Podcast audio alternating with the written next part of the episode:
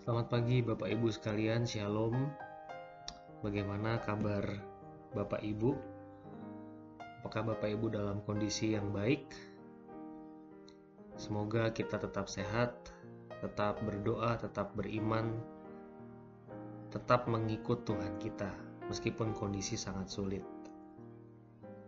Bapak Ibu Saudara, pada hari ini saya mau berbagi firman Tuhan dari 1 Samuel 18 ayat yang ke-9. 1 Samuel 18 ayat yang ke-9, kalimat yang sangat singkat. Sejak hari itu maka Saul selalu mendengki Daud. Saya ulangi, sejak hari itu maka Saul selalu mendengki Daud. Saudara, sejak hari itu, sejak rakyat menyanyikan Saul mengalahkan beribu-ribu Daud berlaksa-laksa.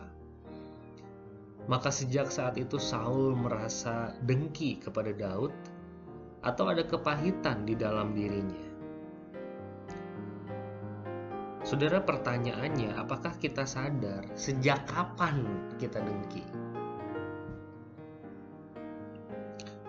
Seringkali kita tidak sadar sejak kapan dan apa alasan kebencian kita.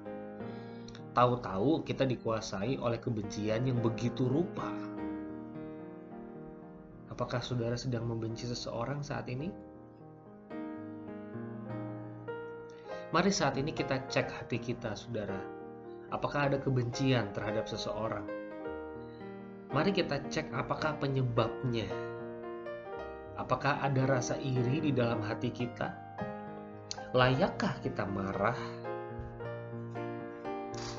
Saudara membaca cerita ini saya teringat cerita Yesus di Matius pasal 20 mengenai upah pekerja seorang upah seorang pekerja itu sedinar sehari katanya. Dari yang kerja jam 6, 9, 12, 3, dan 5 sore semua dapat upah satu dinar. Dari yang kerja jam 6 juga udah disepakati satu dinar. Upahnya udah tekan kontrak satu dinar. Tapi ketika yang bekerja jam 5 dikasih satu dinar, maka yang bekerja jam 6 pagi itu merasa marah. Kok dikasih satu dinar? Saya bekerja dari jam 6 pagi, dia jam 5 sore. Saudara membaca cerita ini, Yesus mengatakan bahwa apakah aku berlaku tidak adil? Bukankah kita, kita telah sepakat sedinar sehari? Atau iri hatikah kamu karena aku murah hati? Atau iri hatikah kamu karena aku murah hati? Ya. Saudara, orang yang bekerja jam 5 itu orang yang di pasar budak itu nggak laku-laku kurus kering, tua renta barangkali. Di pasar budak yang laku itu orang yang badannya gagah, masih muda. Tapi semuanya itu mempunyai anak istri yang sama yang harus dihidupi, keluarga yang harus dihidupi. Jadi saya melihat isunya di sini Yesus itu bermurah hati, bukan tidak adil. Saudara, isu keadilan kadang-kadang menjadi isu yang kita bawa kepada Tuhan. Seolah atas nama keadilan kita berhak untuk marah. Saudara ingat kisah Yunus juga mirip seperti itu?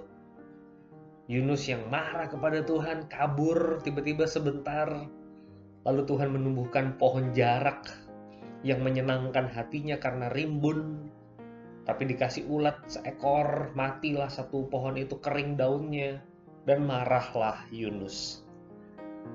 Ketika Yunus marah itu Tuhan berkata, layakkah engkau marah? Tuhan mau bilang kepada Yunus, kamu tidak layak marah.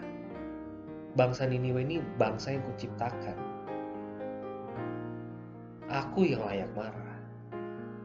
Tugasmu memberitakan Injil, kalau mereka bertobat bagus. Kalau mereka tidak bertobat, aku tidak menuntut darahnya darimu karena kamu sudah menyampaikan berita pertobatan. Saudara sekali lagi, saya ingin bertanya kepada saudara, apa yang membuat saudara marah? Sejak kapan saudara marah? Apakah isunya ketidakadilan? Atau sesungguhnya kita iri hati seperti Saul? Sejak hari itu, maka Saul selalu mendengki Daud. Mari kita mengingat hari itu, saudara-saudara. Mari kita berefleksi. Tuhan Yesus memberkati.